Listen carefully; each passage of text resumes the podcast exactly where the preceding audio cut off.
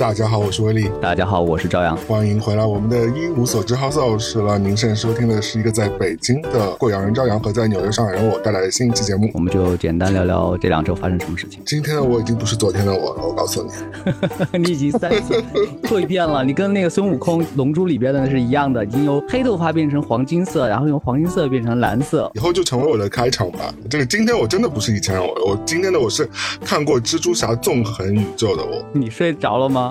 睡着了，不争气，因为昨天我在看的时候，真的秒秒是高潮，对不对？这部是的，因为除了你推荐给我之后呢，我又被一个人推荐，我被李老师推荐。李老师是一个其实很少推荐电影的人，他他是个非常非常顺直男的人，就是你让他推荐一个东西，其实蛮难的。然后他就他就说，哎，我看完蜘蛛侠了，我说怎么样？他说，哇，太牛逼了。我说啊，好吧，我记得他上次跟我讲同样的话的时候是看完《瞬息全宇宙》，那你想想啊，那我想说哦，好吧，既然他讲成这个话，我然后我也跟他讲说，我就很怕那个太眼花缭乱。他说对，就是很眼花缭乱，但是就是太牛逼了。我说那你看过第一集？他说他他说没有。我说哦，怪不得。我说那可能因为我看过第一集，所以我大概知道是个什么玩意儿。他跟我说完，我还没有做完心理准备。但昨天晚上呢，就正好没什么事嘛，那我想说。好吧，我来看一下，然后被大家吹爆的这个东西。因为真的很多人给了非常高的评价，不管是你啊，或者是 这你还好对吧？你没有给非常狠的评价，但是我觉得大多数的，比如说像播客啊那些，其实是给了蛮高的评价，包括像一些 YouTuber 啊，或者是一些影评博主，给了真的给了很高的评价。那我想说，好吧，我去看看是什么死玩意儿吧。然后结果，嗯，我觉得其实还是是一个很好很好的电影啊。说它的确是每一帧抽出来都是可以当艺术品做。展览的，我不得不说是有很多想法在里面。对，就是这个整个电影是非常好，如果而且特别是你没有看过类似形式的电影的话，这真的可以让你的大脑有点小爆炸的感觉，就好像你第一次看到有看美漫的那个情怀，那个激动人心的分数又会啊，buff 会 buff 会加成，对不对？嗯，对对，会的会的。但的确，我不争气的跟你说的一样睡着。后来我我醒过来之后，我我我就我就想起来说，哎，是不是张扬跟我讲过他也睡着了？后来我就心安理得了。我本来以为我是一个废柴，怎么会看这个电影？自己对，而且因为我看的时间段是六点半那场，就六点半开始，还好啊，体力还是可可以。对呀，是一个非常正常的时间，就是进去之前喝一大杯。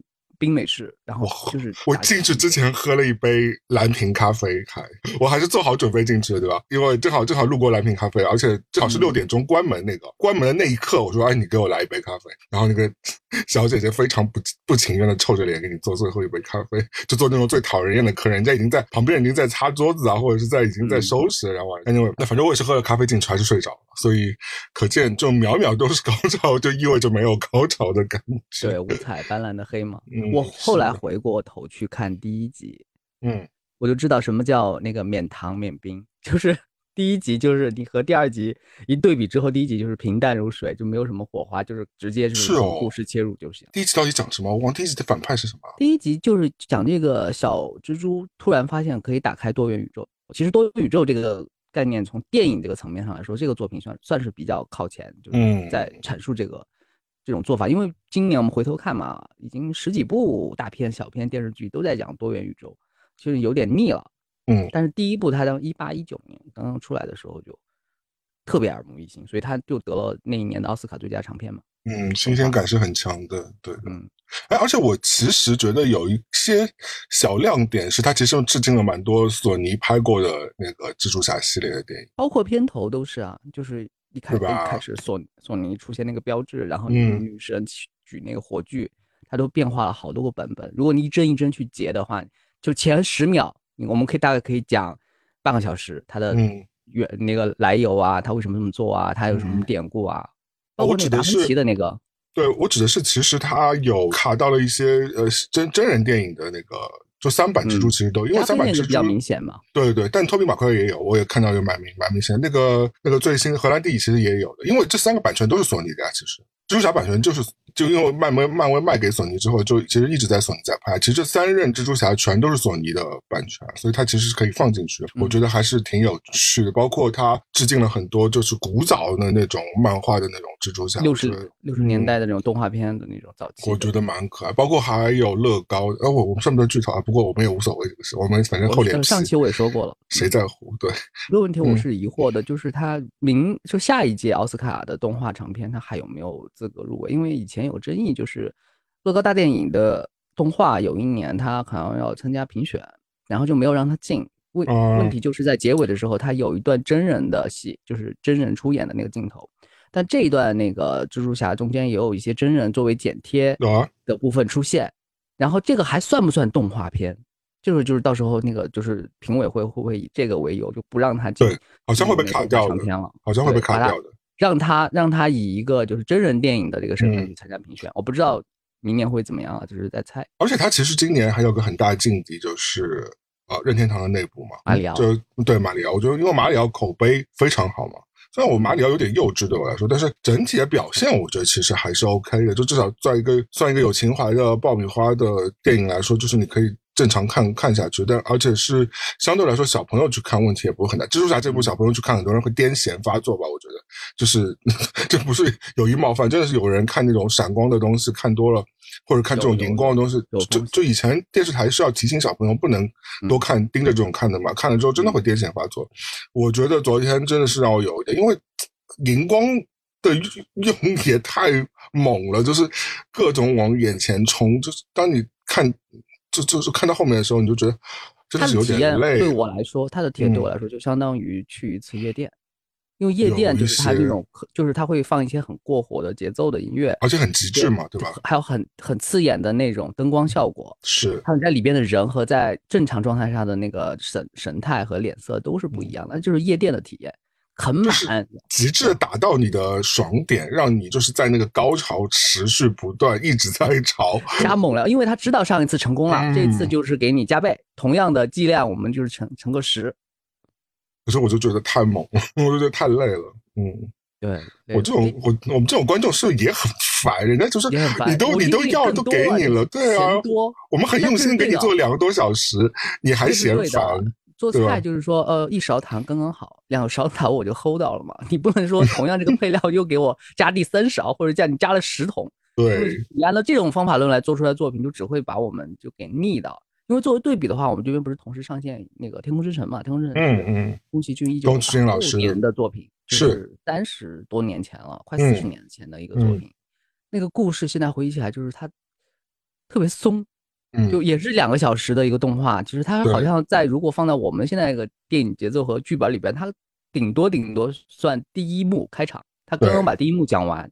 然后就花了两个小时，就以前的电影节奏就是那样的嘛，你要两个小时才慢慢悠悠的，可能给你讲个故事，前面铺垫那么多，两个人相遇啊什么，慢慢等等等。如果你按这种心情去看八十年代的很多电影的话，你就会显得不耐烦，但你又不会觉得它难看，因为如果你从头还是在电影院里面看《天空之城》的话，你还是觉得它是一个好作品。虽然它很松，它的电影就是没有现代的电影那么密度那么高，嗯，那么一直在打着你走，嗯，所以上海电影节你也没去共襄盛举。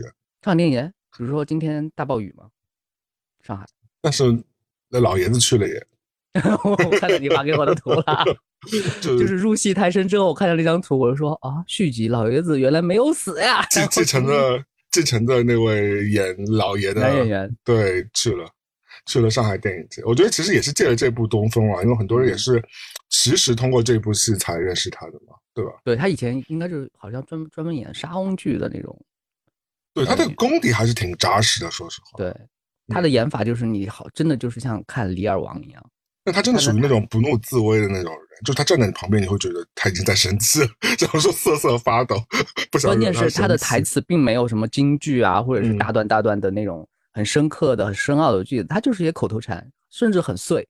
或者他就直接骂你傻帽，就是他在他一直他妈儿子傻逼，然后儿子就欣然接受了，也没有办法。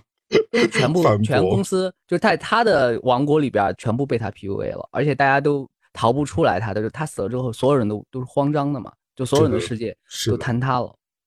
就像一个帝王的，我们又说了，又开始说继承之战。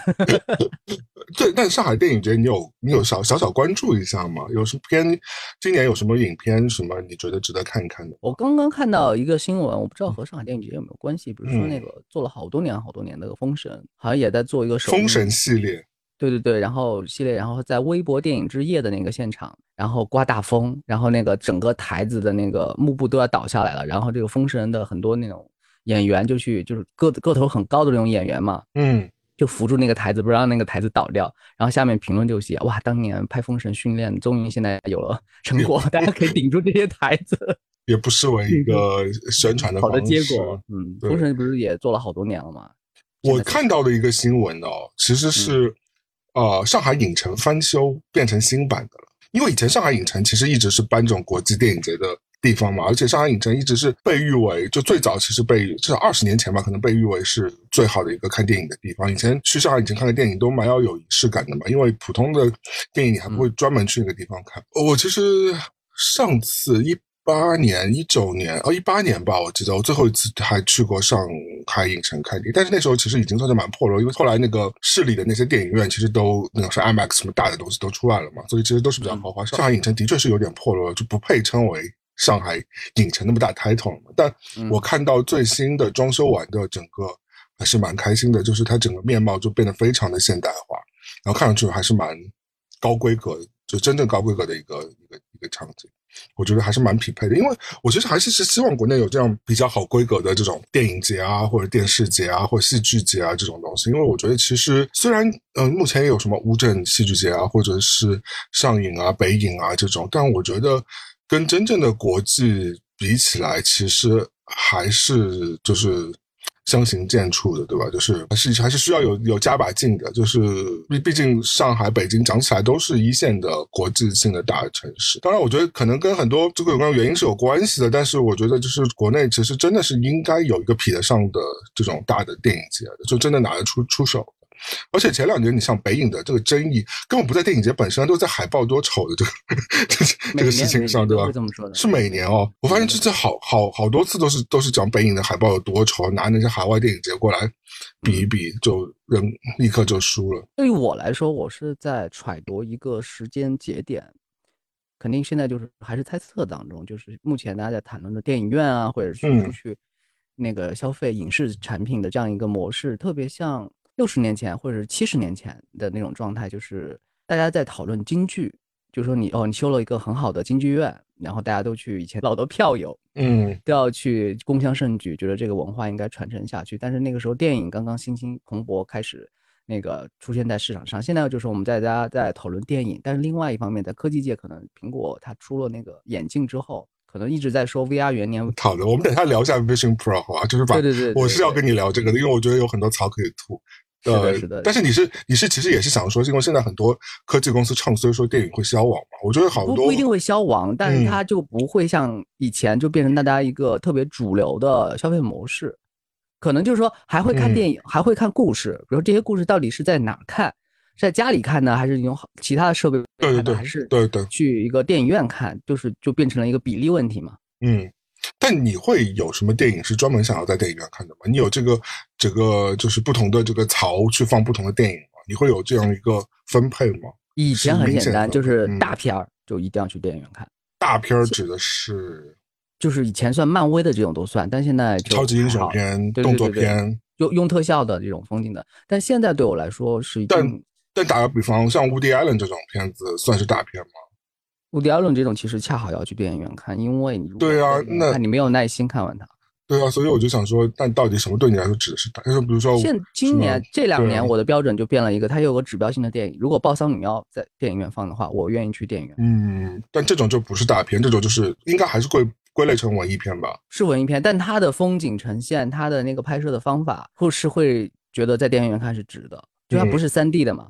因为其实我是因为这个电影没有正式的在国内的院线上。对，只有你在电影院里面看过，你可以说他在电影院看和在家里面的一百寸的电视机里面看，还是不是会有区别？我觉得我真的是看过好多文艺电影是在电影院看的，因为搬来国外之后，相对来说这个机会比较多一点。因为呃，可能对，可能跟国内比起来，首先很多文艺电影，呃，就比如说他们原产国就是在国外的话，那么他们可能相对来说会想要在国外上映一下。包括因为有些电影节会有硬性规定，说你这个片子想要入选的话，拿奖的话，你必须在院线上映一段时间，你才能有资格去报审嘛，对不对？所以，就即便是很小的一些艺术院线片，有其实也也有会陆续在一些院线上映的，而且，嗯，我觉得相对来说，国外。这样的扶持会比较多一点，这种多元的这种看电影的场所也会多一点。就是有些电影院就是专门放这样的电影，我觉得国内相对少一点，对不对？这个我觉得也是比较公平的来讲这个问题。那所以我的机会可能就更多一点。所以说，其实我就是真的有在电影院看过很多比较小众的电影，甚至是实验电影。我的感受是，未必是每一个每一次的这个。经验都是好的，因为有一些，比如说真的很文艺或者很实验的电影。实验到一种就是对我这种粗俗的人讲起来有点无聊的那种那种时候，就是或者硬性在在在加长镜头，在在在有对我来说有点拖时间这种，那就可能你会变成一种煎熬，因为其实毕竟你也花钱买了票进去了嘛，你也不想说我很不礼貌的看了一半就走了。一般我是没有这种，我几乎是好像没有中途离场的，有吗？应该没有，应该没有，基本上都是耐着性子把它看完，再哪怕睡也是在电影院睡睡过去再说。但我觉得就是这个就是要赌一把的，因为。很多很多，就影评没放出来之前，你真的不知道这个电影到底是好或者是不好，对吧？像比如说《爆笑女儿》这种片子，你在最终你口碑没有爆、没有拿奖、没有在展现在你面前的时候，你会发一个怵的。你你你看那个海报很荒谬，你不知道为什么会点进去看对电影。对，而且电影简介也不不知所云。对，电影简介其实。给你看了，你也不知道讲什么。对啊，就是你就会打一个问号，说你要不要花这个，比如说二十刀，或者是甚至更贵。你跑赛后假日会吗？赛后假日，因为男主角的关系，我肯定会去看。嗯，而且或者是或者是，我觉得比较好的是，因为你看，因为现在像国外院线，我不知道国内现在是什么样的。至少国外院线的话，你看类似的电影，他就会给你推新的预告片嘛。那你只要你只要有个预告片的 review 嘛，那有时候我也会在油管去看很多新的预告片的试出嘛，他们会第一时间放这预告片，所以如果我看过预告片，我大概知道是什么调性的话，我可能会想要去看一下。苹果它不是有一个预告片网站，它每次有什么片都放最新的，我都在那儿看一些。对对对对对，你以前也推荐给果果，所以我也是很多也是看预告片，包括昨天我们在看蜘蛛侠之前，他就会给你推类似电影，就很烦，全部都是超级英雄，什么蓝甲虫啦，什么惊奇队长啊，什么闪电侠新版的啦系列嘛，甚至闪电侠是可以去看一下的。很多我我没有做好准备，我一我一问看过很多次，因为这也是更新版的一个 trailer，就是一个一个预告片了。我但是我还是没有做好准备，因为我觉得我就是说我最近觉得这些这些片子都太吵了，都太满。沙丘可以去看沙丘，对沙丘，因为至少有缓慢镜头，而且导演整整个的他的质感把控啊什么，他不是导演是一个气氛导演。你说这个故事。多浓重呢，也没有多厉害，也没有多转折，而且大家已经看过好多遍，小说也看过。就包括他的配乐啊什么的，对吧？也是大师在在做的，就是整个给你的，它是个艺术性的享受，它不是一个纯娱乐性的享受。对，我想说的就是，因为现在现在这几几个院线电影全都是纯娱乐性的享受，包括蜘蛛侠这个。啊，你说没有要没有也有艺术也有艺术，但是就是它还是个娱乐性的东西。说实话，它就是声光电打到你脸上，就是压着你的脖子，让你说好不好，好不好，爽不爽，爽不爽。嗯，你十五年前看到这个电影，你可能是会给高分的。我也会，我现在也会给高分。我只是说，就是我这不是不是我想欣赏的电影啊。我我就是如果公允的来说，它真的是一个好的电影，它它很用心的在做，你感觉得出来的。就是他流媒体之后，我肯定会再看一遍的。我把睡眠的时间补回来。你是哪段睡着了？我想请问。我就是他，也就是小蜘蛛去参加那个组织之后，要真的知道那个大秘密，然后他可能要不顾那个秘密，就是不顾整个宇宙的。毁灭，然后让自己心中走。我的那我在那个节点睡，就已经中后段了，对吧？我是最困的时候，其实是呃孟买的那一段，嗯，就印度印度的哦，那个还的确有点催眠，那个音乐风格很。我醒过来的时候，其实朋克蜘蛛侠已经在那很久了，我都不知道他什么时候来的。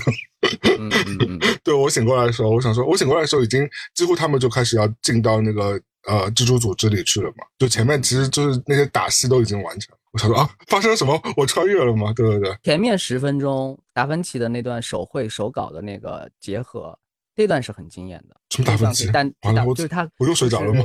不是，最开始第一个第一场大战，格温要和一个来自达芬奇那个年代的那个手稿的那个秃鹫决战，对对对对，这个秃鹫是素描出来的嘛，他的所有打斗和爆炸画面都是那个铅笔手绘在纸上然后呈现出来的，那种冲击你会觉得是有意思的。有了，但是我觉得这种东西就不能看太久。哎，这个是不是就是广告理论？因为你一个好的广告，它可能会花拍电影的那种预算和自己以前的 TVC，它会拍成那种质感。但但是你不能一下子看一百个差不多的广告，哪怕他们都是一流的，因为注意力和精力都散不出去。对啊，它就是一个短短期内让你爆头脑爆炸的东西嘛，或者是短期内有个非常大的反转嘛。但你反转一个一一个小时都在反转，你整个人就会很累啊。你想说有完没完？好了，可以我们以前小时候，就是那个还会买那种戛纳广告电影节的那种集成的那种 DVD 啊，对对对，我没有办法一次看完，我都是一次看一点点，然后看完之后太满了，然后休息几天，然后回过头又再看。你不能当一般广告去无限制的去看它，因为一般呃我们看电视上的广告它是硬推给你的嘛，但是这种。在 DVD 里面，它是精选中的精选，全球最好的广告那一年都会在里边。但是你一次性看完，你会觉得你消化不良。对，以前还有还有还有特辑是超级碗，对不对？对对对对，很流行的。因为超级碗的确也是美国广告业界的一个盛会，他们就是在那打广告，嗯，所以也会有超级碗的精选，对吧？包括还有泰国广告的精选，因为泰国广告但都没法一下子看太多，就很累啊，一点点一点看。虽然它都是。五分钟、三分钟，很短的短片。刚刚回到 你问我的一个问题啊，在院线当中看这些文艺的电影，我觉得其实是一件蛮奢侈的事情，因为特别是在今今今今时今日，第一对我观众来说，第二对于制片方来说，或者对于整个院线和票房来说，都是蛮奢侈的一件事情。因为放一场这个《暴丧女儿》和你放一场《蜘蛛侠》比起来，那哪个收益更好嘛？对不对？所以其实是很难去评述的。所以我觉得力所能及。之下，我觉得大家还是要给到这些电影很多机会的。你想，其实今年我们真的也是发掘了很多，比如说国内有《引入尘烟》啊这种，或者是像呃《宇宙俱乐部》啊这种电影，对吧？或者《爱情爱情神话》这种电影，其实都是属于这种慢悠悠、晃荡荡呃这种这种小小生活的。对，呃，那国外有很多嘛，就是其实也是还是有有很多创作者在在用其他的方式在创作他们的作品的嘛，并不是说一上来就要给你个。呃，动物大变形，对吧？一上来就要给你呃三三株同框啊什么的，就是，嗯，我觉得还是让百花齐鸣吧，这样会会比较好一些。要要符合不同的审美嘛。对，而且有时候人是需要有些思考和沉淀的，因为有时候超级电影是很难让你去思考和沉淀的嘛。他你看完之后就很像你。约完了一个炮，就会 非常的空虚，内心就不知道你刚刚做了什么，而且你为什么要去做这个？但做之前你可能很期待，哇哇，好棒好棒！而且你你刚刚进入这个状态的时候，你也很期待，哇，太狂了，太爽了，就是太牛逼了。但是你整个当一切尘埃落定结束之后，字幕跳出来，彩蛋你也看完之后，你走出外面扔掉你手中的爆米花桶的时候，你就想说，我刚刚到底做了什么？我们现在看故事，可能标准就是不在以他的故事是否劲爆，或者是高潮是否。那个不断，以及反里面有没有反转，有没有特效为一个衡量的标准了。对，这个已经是基础了，对吧？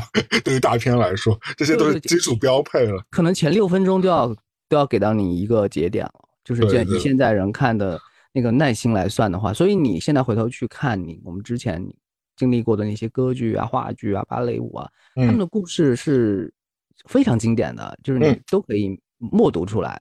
所以就谈不上反转嘛，谈不上惊喜，你这个故事就摆在那儿，你欣赏的那个整块的东西是它艺术呈现的另外一面，就是不再追求它的故事性了。是的，是的，就故事就是一直在那儿，但是你要看到的东西是不只是故事。嗯，就是因为前两天我不是也去看了第二次看了另外一部呃歌剧嘛？对，我其实包括我今天晚上也要去看一部歌剧啊。其实我最近就是很爱上歌剧了。歌剧达人。对，就是因为第一次我跟你在聊的，我看那部呃就是《波西米亚人》之后，我被种草了。我觉得歌剧真的很狂。我就像你刚刚说的，它其实故事非常简单。我第二部看的是那个格瓦达的那个叫什么《漂泊的荷兰人》，也是就是它其实故事就是就是很简单很简单。但其实很多后来我们看过的很多戏剧啊，包括你记得《加勒比海盗》。四有一个就是什么不死船长，你还记得吗？有印象。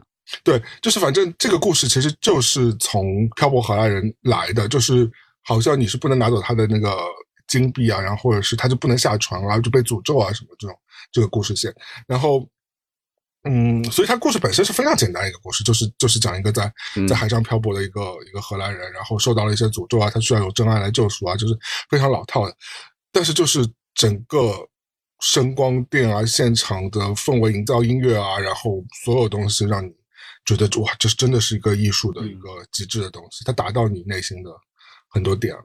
对，所以我觉得这个不太一样。嗯，我看过一个就是辅导写作的一个教程，是美国人写的，他一句话其实点破了我们刚才想讲的、想讲的所有的东西。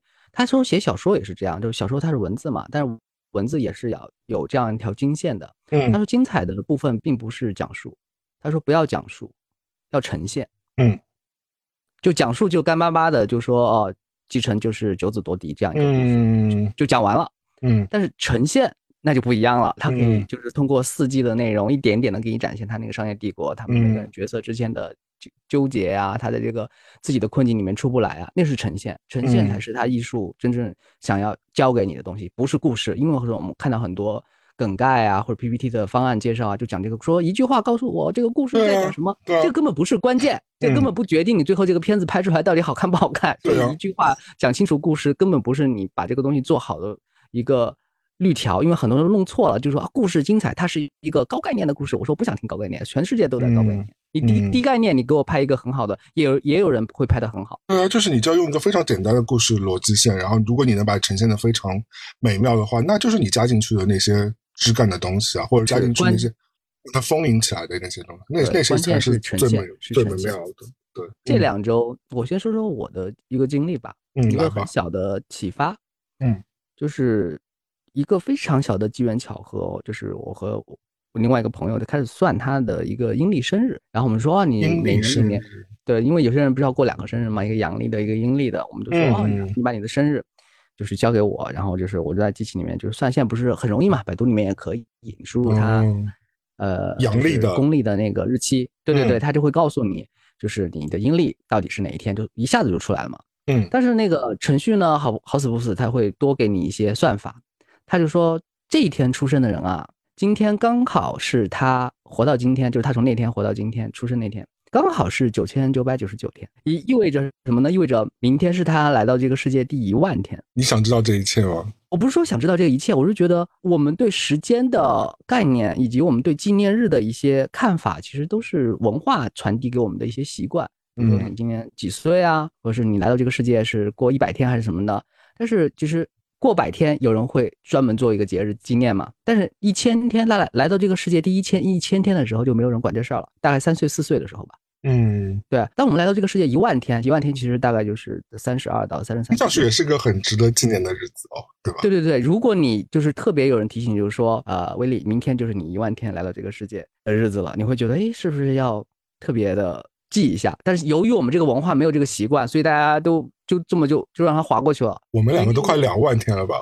没有没有，就是你到目前为止也是也是才 一万一万多一万多一点。过了，如果你要过两万天的话，你大概六十多岁；你要过三万天的话，大概啊没有哎，两万我除以啊除以三百六十五天，五十四点七九，五十四点八，对，就将近五十五岁了嘛。对，嗯，不这不是我们俩快到的年纪吗？啊，不不不想面对，但是你想把这个时间一拉长，就好像我们在写仙侠剧一样，就是一个人，就是经常用那个成语嘛，就是度日如年。嗯，然后如果是一万天的话，那就一万岁，就是像那些仙侠，就是你已经一万多岁了。嗯，但是你这倒另另外提醒我一个思考，就是你真的会不会觉得过了三十岁之后，时间过得非常很快？这个好多人都在讨论嘛，你会你觉得你自己的感受吗？我的感受是又快又不快。嗯，快的时候是你回忆起来会觉得快，然后慢的时候呢，你恰当的就运用你每天，你知道你每天几点起床，然后你在前三个小时你做了什么事情，你可以回忆起去年某天某日，或者是具体哪某个时刻发生什么，你有记录，就你这一天就会变得很丰富。是因为很多人在回忆，比如说去年、前年，就是说啊一晃就过了，好像就是没有什么。记得值得纪念。比如说，我们有这样一个播客节目，你好好的去把那五十多期听过来，六十多期。我们几期了？你想想看，你你们节目都几期了？对对，你都一百期了嘛？嗯，把那一百期都听过来，你就说哦，原来我这两年是这么过的，就是只言片语。可能有些生活的信号你不会在节目里面说，但是由于你节目里面透露出来的那些语气和你的表达，你会知道你那个阶段到底发生什么。其实这一两年是非常扎扎实实的走过来的。嗯，也就是说，这两年如果你要觉得它快的话，是回忆起来很快；但是你觉得要很丰富的话呢，我们就去看这两年我们留下了痕迹。那你会有有时候会因为自己就是我跟我们现在年纪都差不多，都见相对来说就比较有一点年岁的人了，就有时候真的还是会。不自觉会有点跌位，就想说啊，我二十几岁的时候怎么怎么怎么，就你跟在跟别人在聊天的时候，你可能会不自觉的就讲讲起来，说我当年怎么怎么，其实可能真的会有，因为以前你会觉得那些老老年人讲这些话，不是老年人，中年人或者是比我们年长的人讲这些话也太讨人厌了吧？谁要听你想当年的事情？但因为现在有时候你真的人生的很多呃。呃，曲线的最高点是在二十几岁发生的，或者是是在过往发生的，所以你有时候你不得不讲到一些事情的时候，你就要会把忆当年的东西给搬回来，忍不住的。对，但我尽量就是尽量想减少这种跌位，因为真的很讨人厌。如果被别人听到这种话的话，对。我有个方法，我不能说是学习巴菲特，但是是巴菲特启发我的。你真的很爱攀名人，巴菲特要攀上去了是吧？我我就想多攀一攀，然后吸收一下他们的那个运气。对，这两位你一直扒，一个是巴菲特，一位是默多克，就是 就是这两位一直在节目。这位双巴老人带给我的人生启发。倒是倒是那位刚刚去中国拜访过的首富，你倒我们最近倒是很少提他了。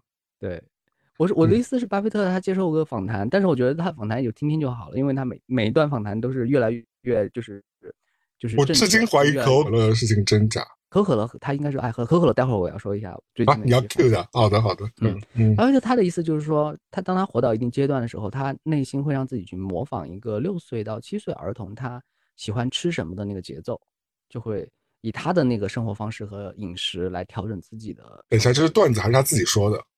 我看到某个采访，但是这个采访不知道经过三手几手，或者是一些呃儿科专家编撰。当是一个呃，对对对，道听传闻听听吧。对对对对。然后他的意思就是这样，我的概念就是，那我就调整一下自己的那个饮食结构，就是你当自己是一个年轻人的那种方式去吃，因为现在如果一提到年上了年纪，就是各种各样的注意嘛，养生，吃点糖啊，少吃淀粉啊，然后少吃那种油炸的零食啊，我就开始允许自己喝可乐，而且要喝正，就是不是零糖的那种。那你只喝一口，你锅巴也是每次只吃开袋之后调两块。然后就对你不不能不能把谜底一下子抽抽就是这个很坏的女明星 都是这个样子的，就是就是我会吃正宗的，但是我在量上我稍微控制一下。然后在节目里大声呼吁说：“大家没关系啊，想做就做啊，就是吃啊，没关系，就是全糖全油，没问题啊。”但是你自己每次也是吃，但是就吃那么一小口，在旁边那个我就在像猪一样，就把那个所有就全部吃我。对对对，我我们把后段后半截剪剪掉了，我们只是做了吃一口的这样一个动作，然后就表示自己已经达标。但你不觉得这个事情是最难的吗？就是你不完全杜绝不吃，就像呃，可能有些吸毒的一些人，你把他抽抽离那个环境，他可能就。相对来说可以戒戒除掉，但是它一旦进入可以就很轻松的得到那些东西的话，它就戒除不掉嘛。这跟零食有些有些异曲同工的。当你旁边或桌上有一包薯片，那你是忍不住拿起来吃的。要缔造一个完全不吃的环境，这个是没有那么难。难的就是说，你知道你可以吃这个东西，但是你只吃一口你就停下来，这个反而是一个。一个一种训练了，就是说我可以吃，我也可以不吃，但是我不不可以，就是为了假装自己不吃它，然后买一些什么代糖啊，买一些，因为现在也发现，就是如果内心一旦认可你吃的这个是健康的，或者是健怡的可乐，或者是。呃，零卡的东西，你就会忍不住在量上就让它失控。干嘛攻击我们喝健怡可乐的人？我不是攻击，我就说他可能就是一个。我要那个 Taylor Swift 的粉丝过来冲死你。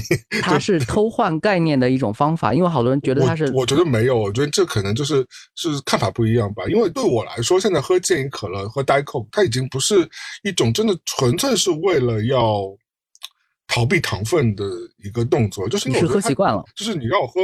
原糖可乐我最近也喝过，包括喝零度可乐我也喝过，我就觉得，呃，我好像已经习惯了这个健怡可乐的口感，我现在改不过来了。你被它驯化了。对，最近很神奇，北美 好像出了一个可乐危机，就是健怡可乐很难买到。那个是不是我听我也是听传说啊，不能那个以我为准，是不是那个他们说好像有一个叫什么中东胶，有点那个产量骤减，这个是和可乐产生气泡有关系。不应该跟正常可乐有也有关系嘛？但正常可乐就是在那摆着没人买，但是就是健怡可乐就是没有，就是对，就是整个纽约至少最近都会有一点，也不是完全买不到，就是就是有些变得稀有了。嗯，有些超市就会货架上就完全空掉。但如果你的冰箱里面有满满一箱，你就觉得嗯，你和大家有点不一样。嗯，所以我冰箱里长期都会有健怡可乐的。最近的一个发现就是百事可乐它是有些相较来说啊，嗯，是以我去的那几个超市为准，不是说全北京都是这个数量数量级，我也没有什么具体的数据。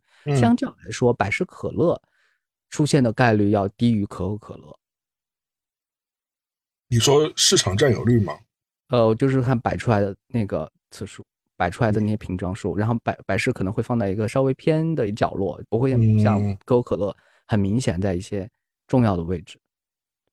它不是，它他们也不会有，也是有独占合作的。像比如说有些超市，它可能只卖可口可乐，超市只卖百事，有是会有这样情况。对我的观察还有一个就是说，目前其实可乐它是。在涨价的，你你的印象中，其实就是在北京的那段时光，大概也就是两块超市的价格为主啊，两块五左右一瓶，对吧？六百毫升，五百毫升，一瓶，一瓶，一瓶，对。但是现在可能大家经过一些饮料的驯化，或者是一些喜茶这些店的洗礼之后呢，默认好像一瓶饮料大概是六块钱上下。如果它是标注无糖的话，哦，那你说超市卖的话呢？超市卖也是这样，然后现在是也是六块了。六块是以无糖或者零卡为标签的一些饮料，都以六块为一个基础点，六七八九块都有卖，十几块的饮料也有，但六块现在已经变成大家内心的一个基准价，就是说。我要买一瓶饮料，那就是以六块为准。我以为六块是买那种什么农夫山泉出的那种茶饮料啊，那种那种也是六块。调味对这种我能接受六块，但可乐一般会比他们便宜一点。但是现在大部分就是堆在前边的很多的无糖的零卡的都是以六块了，六块五左右。你要买原汁原味的话，就是可口可乐系列涨到了四块二到四块五之间。那也还行，那也还行。嗯嗯。所以我回头去看百事可乐，它有一些系列，好像我记得像青柠啊，或者是它。一些其他的口味，有些瓶装标准口味，嗯，两块五一瓶，我反而就会给他面子买一瓶。哦，难得遇到这样一瓶可乐，他是打价格战呗？不是价格战，不是价格战，他就是他，因为他也卖无糖的，无糖的百事可乐就是五块五五块左右，对，但是他正常的那种可乐就是两块五，我觉得这个很得，那赶紧拿下。然后我跟我跟百事可乐真的不是很熟，我小时候跟他们很熟，因为小时候那什么王菲什么代言，就有段时间很或者世界杯啊什么的很喜欢。他们的请明星都是那个往死里请的，F 四啊，四五个。对，周杰伦啊，那时候董泉啊什么是那时候那时候都是都是百事可乐，但是后来当我一旦觉得自己成成长大了之后，就是就只喝可口可乐。而且我我以前就是真实的发现，因为我在北美待多了嘛，就是回国的时候，我发觉国内的健怡可乐的口感跟美北美是不一样的，所以我其实一开始是有点喝不惯。我这样讲起来很矫情，什么可乐喝不惯，人家就一个耳光打上来，然后就是对，反正就是我觉得这口感是有略微差别。如果大家有最近自由出行了嘛，那大家可以去试试看不同地方的可乐，他们口味是有差别的。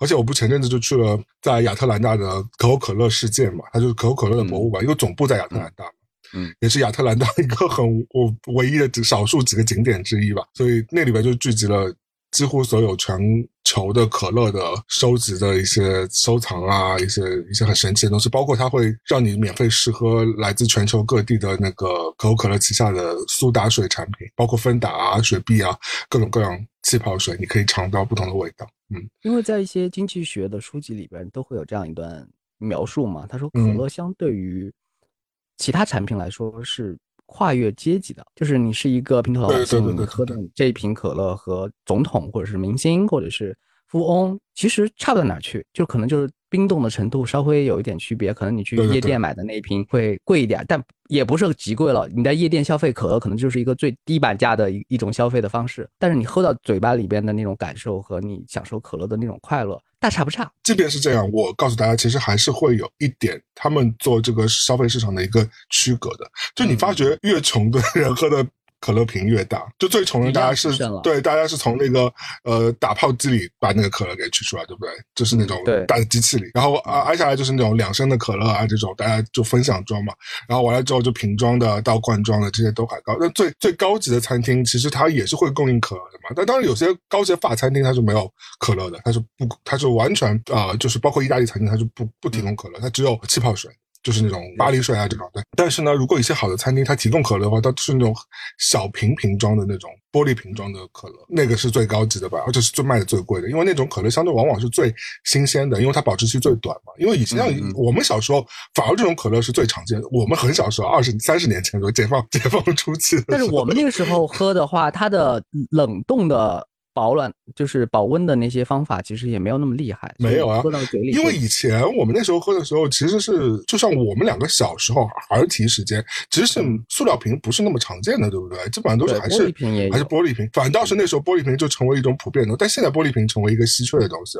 反倒是越是玻璃瓶的东西是越贵，所以而且它那个玻璃瓶哦，还不是我们原先喝的那个玻璃，它比我们原先玻璃瓶还小一点点。在在那种比如高档真的就是一口就没了嘛？就是一口就没了，一口水大概就是两百五十毫升，或者是甚至两百毫升。那我们喝可乐的快就不是就是后面几口都是勉为其难。但是我不知道是错觉呢，还是因为我自己傻逼呢？反正就是我如果在这种高级餐厅喝到这种可乐，呃，为了把你倒出来啊，倒在一个装满那种方块冰冰块的那种啊高的那种漂亮的玻璃杯子里的时候。虽然那个也装不不装不满一杯那种杯子，但你喝的时候，那个气泡的那个跳跃度啊，那个口感啊，那个冰爽的感觉，是真的是一种高级奢侈的感觉。跟你，你可以在家里边模，就是复刻出我我这么说有一点生活小窍门的口吻了啊。你可以在家里面复刻出这种感觉吗？那你家里其实有点难买到那种玻璃瓶，因为我觉得那种可能是有，还是有点特供的感觉。因为普通的你去走进一个便利店啊，或者是你楼下那些，其实他们要买的话，也也肯定会买得到，可以买到，但是成本和它的保温的方法就和一般我们放在冰箱里的方法不一样，可能它需要个好多冰柜。对，而且普通人其实很少会去选择这种。买法，因为第一玻璃本身比较重嘛，对吧？嗯，如果你同样你要买可乐，你家庭买的话，肯定是选选择那个便宜量多的。你买罐装的，或者是买，但是量多有个问题，你放到即便放到冰箱里边，你喝到就是后期的时候，基本上你就是在喝糖水啊。我我指的量多，就是你买的是比如说你是十二罐小罐装的，或者是你是买那种瓶的，对，小小小，因为还有小小塑料瓶的那种包装，就是也是一口瓶的那种塑料瓶。但是我觉得这个塑料是。保温是最差的嘛？很很浪费啊！这个的确是很不环保，但是的确是有这样，就是在北美，至少在北美，它的包装的这个大小已经是各种尺寸都是有的。但你平时买的话，你很难会去选择，比如说。四个瓶子连在一起，用个硬纸壳帮你给装好那种玻璃瓶的可乐，对吧？虽然很酷，但广告里可能会这么演，但你自己家里是很少会这样去买的。我以前有阵子装逼也买过这个，但真的拿回没了，然后而且很重。你想，你你你手上提个八瓶，你就提不动。对，它的条件是这样的，你需要喝到这种标准格式的可乐，其实你是需要一个标准的服务员在后面配合。对对对对，我觉得是这样。也就是说，它的它的配套是整个餐厅的环境给你的适配出这种感觉，而不是说我只是买这一瓶我就做到了。其实不不光是买这一瓶，它后面有服务、有享受、有甚至是它配的那个玻璃。对啊，我觉得这个合理的，就是你自己在家躺在床上吃个呃羊角面包，和你把那个羊角面那个垮送，你坐在他妈塞纳河边吹着和煦的春风，然后喝着巴黎水吃那个羊角面包，你说能一样吗？那个心境就不一样。你是伴随着美景和一些逼格你吃下去的，跟你自己躺在床上跟小猪一样吃，那感觉真的是不一样的呀。就是原料还是那些原料，但是吃的是个氛围了，环境的程序，这个层次这个区隔就打出来了。对，帮我证实一个传言嘛？嗯，我怎么老在帮你证实传言？以前还帮你证证实过那个厕所的传闻，还有时代广场的广告的传闻。好的，我就是因为你身在北美嘛，肯定就是相关那个相关的一些信息知识就会更哎更权威一些。今天我要揭露，其实我是在大兴那个摄影棚，后面都是抠像，像我们对全是绿雾啊。嗯，我就想问，就他们说有一个都市的传传说。嗯，就是当你感觉身体有些不适和感冒的时候，我们这边可能就是让别人多喝热水嘛。嗯，但是如果是在北美的心目中，就是让你去喝一个气泡饮料，叫七喜。有吗？我没听过哎。我也是，无意中听过，没有一个一个说法。然后孤陋寡闻。嗯，有一天我朋友就是二阳，嗯，就是就是整个身体就不舒服嘛，反正也是各种感冒。其实其实正规的吃药啊流程还是往前走。但是可能也是心理疗程，我就看到了这样一个传言，我就特地去超市买了那个七喜，还不好买，它还真的不是放在一个很显著的位置，然后去去那个货架里面角落里面才翻出只只只剩一罐了，嗯，买回来，然后就说把这个传言告诉他，然后呢让他喝下，然后还好死不死问他说是不是感觉好一点了？他的回答当然就是说好像是有点，但其实我觉得这个因为气泡水、碳酸饮料喝下去，的确的确会缓和一些症状。不管是喝百事，你嗓子疼啊，或者是至少还是它就是给你一种清冽清爽的感觉，会有。对对对对，那一下就有点，甚至有点阵痛的感觉。有就不管你只要喝碳酸饮料都是这样的。对对对。所以这个可能就真的只是一个大家现编的一个传说，没有。你刚刚讲到这个阵痛啊，我觉得真的是有的。为什么？是因为你如果去发觉，小朋友虽然长大喜欢喝可乐，但小朋友小小时候你让他喝气泡水，他是会拒绝的。因为我们最近也在也跟露露他们小朋友说，我们也在一起吃饭。如果在高级的餐厅，他们也不会有。呃，可乐的嘛，他们也是会有气泡水，但像我这种逼格的人，我是不喝餐厅给我们提供那种，那叫什么 tap water，就是直接先给你倒一杯那个水。但我对我来说，那就是自来水嘛，那我是不会喝的，我就很矫情的，我就会说我一定要喝一个 sparkling water，然后就是一个气泡水。那我每次都会点。那我想说，小朋友可能也喜欢有这种泡泡水，但其实如果是没有味道、没有甜味的话，小朋友会觉得它这就是一个纯的刺痛感。他们其实对他们比较娇嫩的，比如说喉喉咙来说，他们会其实是不不喜欢。哦，他们会对刺激特别。明显就稍微有一点点影响的话，就觉得不舒服。我们我们长大之后会追求这种所谓的不舒服嘛？大人都抖 M 嘛，对吧？对对对对，要 要要刺痛一下，要痛一下，然后才。因为好多人在喝这种碳酸的时候，也有种说法，我现在不知道该不该就是认同他们。他们就是就是会喝下一口碳酸饮料，就是说来判断它到底辣不辣。就是八二年的老肺是吧？要在喉咙里转一圈，嗯，这个泡感。可以，对它的形容词是辣椒的辣，我就是说，就是就是气泡的那个刺激程度嘛，为什么要用辣不辣来形容呢？因为辣哦，辣也是一种，也是一种痛痛感，强不强劲？也是一种痛感，对，就是那个那入喉的是那个，讲的好像很专业，入喉那一刻它气泡感，但是我觉得不能太强了，我觉得强还是要强，但是不能太强，太强其实你也会很不爽，我也不知道，但是你第一口肯定是追求那个啊爽感、冲击感、冲气泡冲击感，嗯。有时候气泡需要一点，对，有时候气泡不足的时候，你还会跺脚生气，甚至要把那个可乐扔在他们脸上，对吧？有时候你喝到那种没有气的可乐，你真的就想说，哇，它什么垃圾？所以夏天我现在闭起闭起眼睛，我就只能去像罗森啊，或者是七十一这种超市去买它的碳酸了，因为其他超市不知道是为了省钱，还是他们的流程会导致他们的那些饮料就是少了一点点刺激。一一来他们不冰，二来他们可能这个那个超市也只滞销了，所以就是没有人买的话，时间久了的确是会抛弃。小超市更新鲜一点。嗯，好的，可乐话题就这样。但是我们为了 call back 刚刚你说的经济学上提出的，就是穷人和富人可以享受一样的权限的时候，那还有一个东西也是啊，苹果产品对不对？你用 iPhone。和巴菲特用 iPhone 其实都是一部 iPhone 嘛，都是富士康生产出来的。对对。但是呢，今天的我们已经不是昨天我们，对吧？今天我们是看过最新的苹果的大会的我们了，是不是？就是我们看到了苹果发布的那个 很神奇的 产品，那个 Vision Pro，对吧？嗯，我其实当时就很想抓你，因为我是有认真把那个发布会的本会看完了。而且我我不是追着那个当下看的，我是就是在健身的时候我就陆续看，我就其实也是跳着看的，因为我像 MacBook Air 那些我就不看了嘛，我觉得也没什么好看，对，说或者是 iOS 十七啊什么，我想说啊，对，肯定会更好。然后因为我现在对苹果的整个发布会感觉，我就会觉得说它有一种，它一不断的会问我问我们大不大，大不大，爽不爽，爽不爽，然后我们必须得说，哪怕它。嗯，就是 还好，但是你必须得说，嗯，比上次更大，比上次更爽，我们就必须得告诉他，他他就每次都逼着我们在讲这类东西嘛。然后等他爽完之后呢，最后不是他们付钱给我们，是我们付钱给他们。已经不止一个用 iPhone 的朋友在表达这样一个观点了，就是因为你换了一台新的 iPhone 之后，你肯定就是数据导流，或者是你整个以前的那些使用的历史都会就是传到新的这台手机嘛。传完之后拿在手里边，用了那么半天之后。就会问自己一个问题：说我为什么要换这台手机？和昨天那台手机几乎没有区别。我的感受是啊，换我肯定会换，但是呢，我也会换。我不会有那种，我就不想他老是逼着我说，他因为他发布会真的就很像说那个有钱就是大佬那种感觉，是让你，而且最后其实你知道，其实是你我在花钱，不是他在花钱，对不对？是我花钱给他，但是他又要逼着我说他很好，你这种感觉 你就很烦。你就我在给你花钱，你就不要。我知道你 OK，你就好好升级，你就默默升级，就带着新产品就好了。就在那每次有种讨厌的自信嘛。嗯，对，老子强奸你了，但是你还是要付钱给我，就是对，你还要你要说我好，你还给我五星好评哦，就是这种感觉，就想说啊，不要这个样子好吧？就是真的很烦。当然了，就是我觉得科技的发展呢，苹果公司的确是做了不可磨灭的贡献。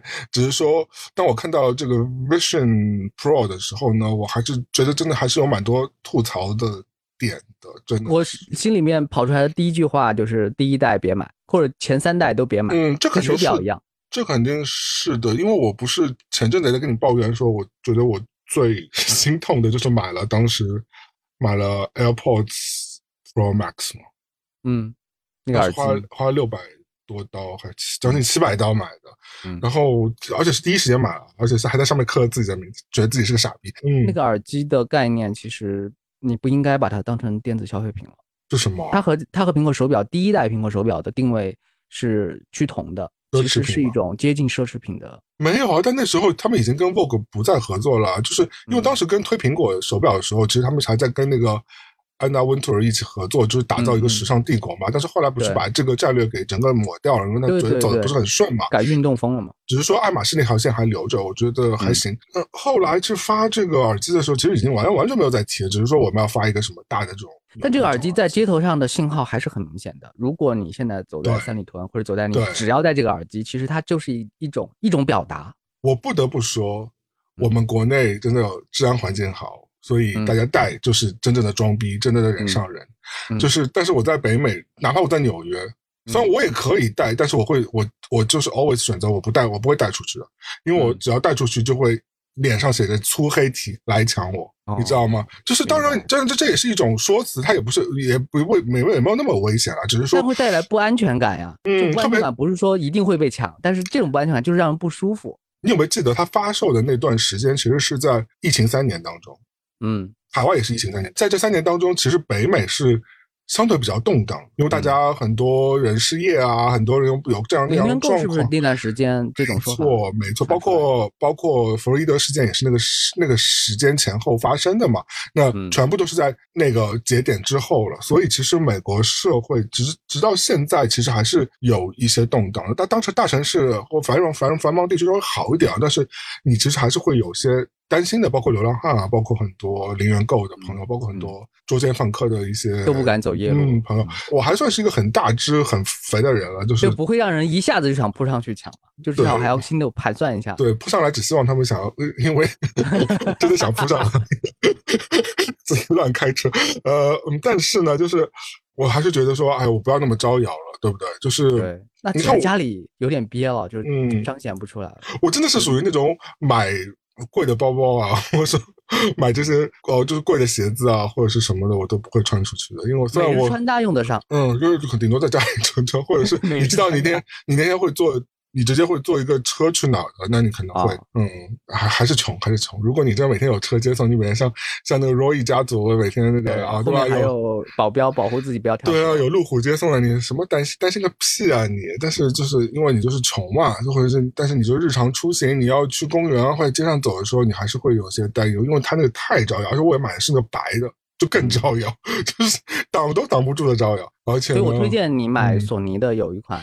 带线的耳机才一百多人民币，对对，我已经我已经收藏完了，但是有首先先我把家里几台呃小的 AirPods 给消耗掉了，我家 AirPods 太多了。那我们共识就是这个眼镜啊，第一代就是看看就好，然后或者是到时候去实体店里面稍微欣赏一下就可以。我主要我觉得，我觉得除了你说的第一代的问题，而且我觉得这个眼镜对我来说，它在发布会上营造了很多是工作场景。但对对对，他没他没有说自己是一个娱乐产品，一半一半嘛。他就说你在工作场合可怎么用，然后你在家里可以怎么怎么进行娱乐嘛。就是他其实切割了两两块在讲，分了两个呃演讲人嘛。然后工作场景，我觉得有点可笑的是，呃，虽然他说的那种无边界的，你可以把那个屏幕推送到就电脑屏幕推送到你的呃这种。眼前，我觉得这个可能兴许有点用处。呃，他另外一个说的是 FaceTime 会变得更好。他说，你如果带着去出差的话，那你就可以用这个打 FaceTime，然后他们会，他就会把那些你的，比如说我给你朝阳，还有小虎，还有那个小王、小刘，我们几个人一起开 FaceTime，你们四个人一起跟我视频，然后你们四个人的视频就会推到我的脸前，我会像身临其境一样跟你在开会。但我当时就打出个巨大问号，就是说，对，诚然。你让我身临其境，其境了，但是你们四个人根本看不到我。他最诡异的地方是这样的，他会给你制制造一个三 D 建模，就我的脸吗？对对对，这样的。以前我们沟通是语音嘛，嗯，就是就是我们就是说语音，就是说我的表情不用特别去去伪装或者什么的，只是在说话的时候是是专注，然后我的表情可以做其他事情，可以放松，可以垮下来。是。但后来有了视频沟通之后，这个。这个放松就就没了，就你必须真的就是表示的我我很专注在这场。正儿八经的穿穿上衣服啊，就是。然后这个眼睛里面设定一个环境是，它会有一个三 D 建模，这个建模会呈现出一种专注在聊天的脸。然后你真实的脸呢，就随便你。然后你在脸里面做鬼脸，我们也看不见。对，就是就是他一方面在说我们会有一个非常模拟真实的办公环境，让让你好像在跟他们同时在一个会议室开会一样，即便你在出差，即便你躺在海边，whatever。但是同时来说，就对我这个买眼镜的人买尊，但对你们四个人一点都不尊重啊。对啊。他也是一个，因为这对你们四个人，你看到就是，要么你看到是一个假体人，要么你看到的是，要么你看到是一个就是一个头像，对吧？因为你们看不到我的，我戴着眼镜，没有摄像头可以照到我的脸呀，对吧？你的表情、你的脸可以做其他的任何事情。我觉得这个挺可我深差一个，我深差一个会议心态。嗯，不知道海外有没有啊？海外到时候你帮我证实一下。国内大家为什么去开会的时候呢，喜欢带一个笔记本？嗯，不喜欢带实体的笔或者不带手机。其实带手机去也可以开会。但是带笔笔记本的好处就是说，但我没有那么愿意和你面对面聊天说话的时候呢，我就假假装在看着遮挡自己做。嗯，对对对，其实我在笔记本上做些什么，我自己心里面清楚。但是这个一方面可以显示的很专业，但另外一方面其实是在在掩饰自己内心想逃避的一些，就是面太面对面的东西，嗯，我觉得尴尬的一种工具。对，我觉得你这是一种心态，另外一种心态就是我觉得，嗯，如果我们开多 Zoom meeting 的话，就是因为我也会有这样的经验。或者是这种线上会议，无所谓你用什么软件。我觉得有一个点说，如果要不开，大家都一起不开，对吧？要开就大家一起开，不然的话，就是如果是有人开有人不开的话，那不开的那些人其实是，你还是心中会有一点，大家觉得那个人不太尊重的。就如果我今天我们真的是，就是我之前碰到很多会议啊，就是如果。我只要有一个人开了，那基本上所有人，哪怕当时的状况再狼狈，至少会把脸露露一下，因为我觉得这是对别人的一个尊重嘛。不然的话，说区隔就是海外的人，其实在打开摄像头这方面的顾顾顾虑没有那么多。国内开会，很多人其实还是倾向于只是出声音，然后我觉得还是一个礼貌，我觉得是个礼貌，是个礼貌，因为你看到脸和不看到脸真的不太真诚度是不一样的。就像我现在给你做录播课好了，如果我不看到你的脸的话，我可以做一万件事。我以前录播课的时候，我我要说我自己不好意思，我以前录播课，我一般录播课在一边在打游戏，其实，但是说那也可以啊，就证明就是说听播客的人也可以分心做其他事情，录播课的人也可以分心做其他事情，但是拌嘴。你想想看，如果你看到我在做那个的时候，你其实会觉得很我很不尊重你啊，但是。就是，其实说实话，我们是在一个真诚交流的一个状态嘛。那我觉得我被驯化了。嗯，我我不是说被你驯化了。嗯，就是我去一些朋友好好朋友了啊，就是在一场了。由于大家默认对方真的是好到不用太掩饰自己想干什么的那种程度，以至于就是去吃饭的时候，他们可以就是自己盯着手机玩很久。这个按照一般的另外一种程度，那就是那种两个人相安无事，可能大家就是哪怕就我们以前也说，就是说我只要跟他待着。对，我不知道看他待着，我就心安心非常安心了嘛。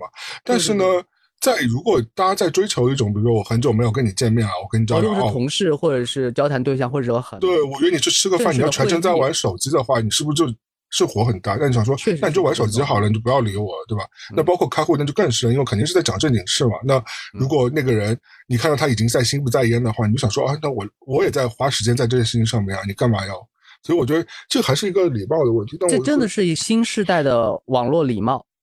嗯，你指出来的一个标准。对对，要不要打开摄像头？要不要同时干其他事儿？嗯，在这件事上，我觉得 Vision Pro 是反而是拉远了人的距离，这是一个。它把一切它变得很制式化了，就是它比如说，就是三 D 建模你的那个头像，你就让那个头像跟别人去亲切互动，然后那个头像就是。就是正能量嘛，就是永远微笑，然后很专注的看着你，但是是一个假头像。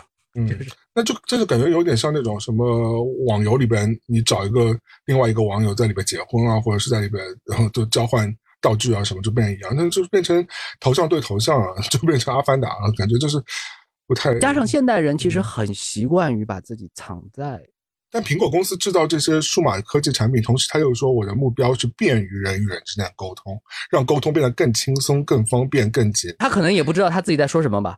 然后你说是不是？这段这段那个文法可能是 AI 生成的，是有点矛盾的。这是一个，另外一个我觉得蛮阴阳的功能是，你记得有没有个功能是，因为它其实是在眼你眼前可以制造出一些虚一块虚拟的屏幕嘛，甚至你可以做一个全景屏幕，把你。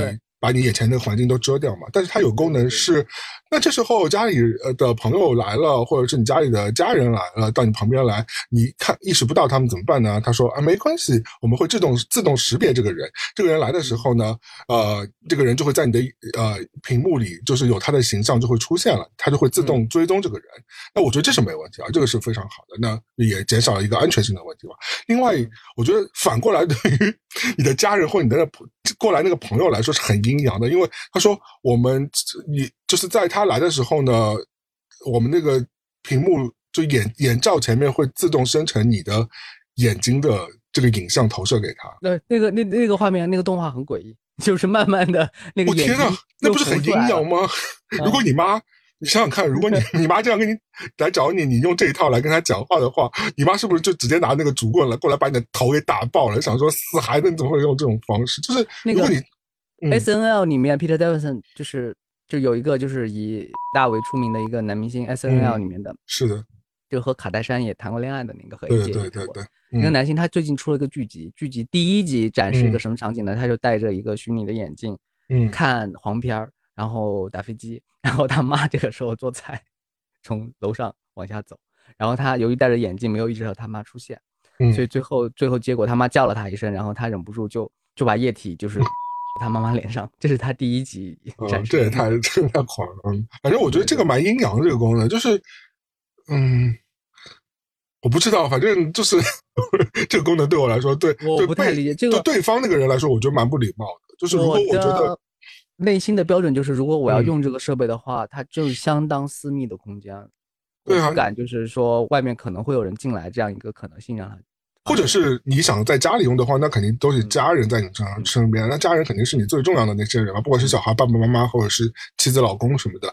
那然后你的伴侣走过来的时候，你在那儿用假眼做表情阴阳他，我想说，我操！我要是看到这个东西，我直接把矛盾眼睛给锤爆了吧，对吧？十年前北野武就对这类似的产品就是下定义了嘛。他说我想不通这个 VR 到底能干，除了看那个那种片子以外，我真的想不通它到底能。看就能多干什么其他的事情，就只有那那那干那种事情，可能我会有一些画面感，会觉得哎还挺身临其境的。而且这个场景让我想到，其实它很像。我们以前为了应付老师，就是眼睛闭起来在睡觉，但是看你在眼睑上画贴个假的眼睛，就是这种感觉，就非常阴阳。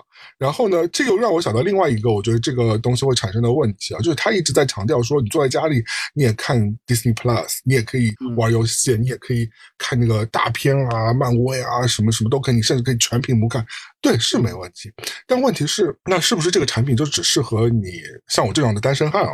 因为如果我今天，因为大多数人在家合家欢看电影，看 HBO 啊，看那个 Netflix 啊，就这很多都是一家人一起看的嘛。那以后是大家是用四个眼睛一起看，还是说剥夺了大家那种其乐融融的这种这种？哦，有联网的，我我自己用过 Pico。那个，那那他鼓励的是我跟你这种相隔两地的人联网，然后完了之后在一起看那个。但是我觉得就是因为大家很多使用场景，你实体的在一起，对你还是跟会会跟伴侣在一起住啊，或者是你跟家人一起住啊。也就是科技公司其实已经呃预判到以后大家其实都是各过各的生活，每个人生在自活在自己的格子间里边，然后戴上眼镜以为这就跟当时他自己宣称的说让沟通变得更亲近，就是。背道而驰了呀，对啊，我觉得这是一个也同时派生出来的，就是他在家庭或者他在娱乐这块还有一个问题是，他其中。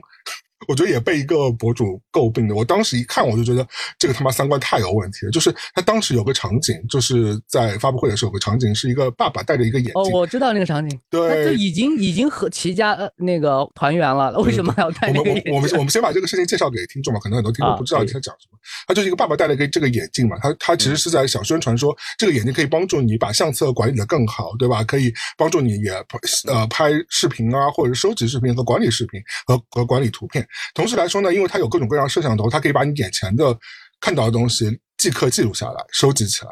然后它以其中一个场景就是爸爸眼前有两个他的小女儿在那玩游戏，他说：“哎，你可以即刻把小女儿在你面前，两个小女孩在你面前玩游戏的这个场景拍下来，在今后的十年、二十年反复的看，享受你在家庭乐趣。”他当时是这样描述的：存下来的照片，以后你再看的时候呢，是比较栩栩如生的。对他，他当时意思说说，你就是要用你的头，你戴着那个呃眼罩去把你你周围一切给记录下来，然后日日后去常看常新。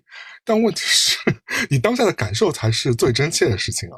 对，这个是直观的，直观的。这个有很好的比比喻，其实就是就是我们去很多景点，大家诟病的是上车睡觉、下车拍照嘛，对吧？你就觉得你对你手机先吃，你就意味着其实你是看不到任何东西，或者你吃不到任何东西，因为你的心思都在说我要把这个东西拍下来，完了之后分享给社交媒体。我并不是说我真切的用我的肉身去体验这些东西。就是生活第一位到底是什么？你是要记记录下来，还是你是要享受当下？特别是你面对你一个爸爸面对自己两个女儿在你面前玩游戏，戴着那个眼镜也是 也傻逼，也不想跟爸爸互动了吧？就想说爸爸神经病吧？就爸爸在那很开心的把女儿拍下来，说：“哎，我二十年后可以看女儿小时候玩积木的游戏，而不是立刻参与到女儿玩游戏的当中去，跟女儿一起享受这一份真实的乐趣。”我觉得这个真的很值得被吐槽。哎，我想表达一个角度，就是说在写这种文案或者宣传语的时候，当事人可能开会已经开到。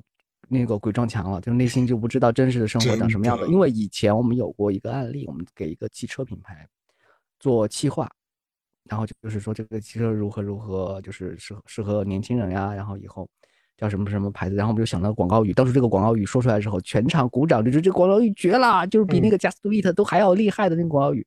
我们我们当时那广告语叫什么？某某牌汽车送你上路。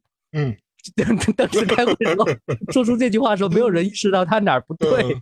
也好像好像乍一听好像也不也没错，对吧？非常顺口，然后就有对又押韵啊，又说又和年轻人的那种又有种韵律感啊什么，没有一个人觉得这句话有任何问题。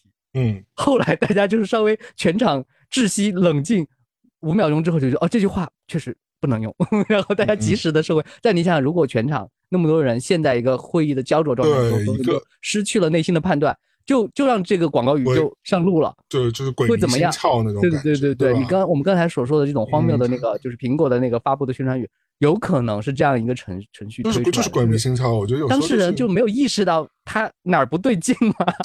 这个也跟那个很像，就是跟有一个那个黑人博主。他不是一直在吐槽说，有的人在网上教学要怎么样用生活小妙招嘛，然后他就会吐槽那些东西嘛。他做一个摊手的动作嘛。对对对，其实其实是一样性质的，就是有些东西就是唾手可得，然后你不要，你非要去绕很远的路子啊什么的。但有时候我又觉得说，我们要对这种科技宽容一点。那科技不都走走完这个弯路，因为在苹果不只是苹果了，好多科技产品刚刚面世的时候就都挺可笑的，对吧？其实都在嘲笑它，都在挺看好。但它慢慢经过迭代蜕变之后，你觉得确实管用了。因为今年的区别很大，一些喜欢戴名表的人，他们反而会把名表放到箱子里面，自己日常生活中要戴苹果手表。对。那我觉得苹果手表对生活是有帮助的。我就是那个一直很想买名表，但是又买不起。但是后来出了苹果手表之后，我就心安理得买苹果手表，因为苹果手表很便宜。然后还会跟别人说：“哎呀，我又不需要劳力士，我有苹果就可以了。”因为苹果一个手上也不会。对啊，你又不可能一个手上戴两个。你的苹果手表里面加了多少个可以一起运动的朋友呢？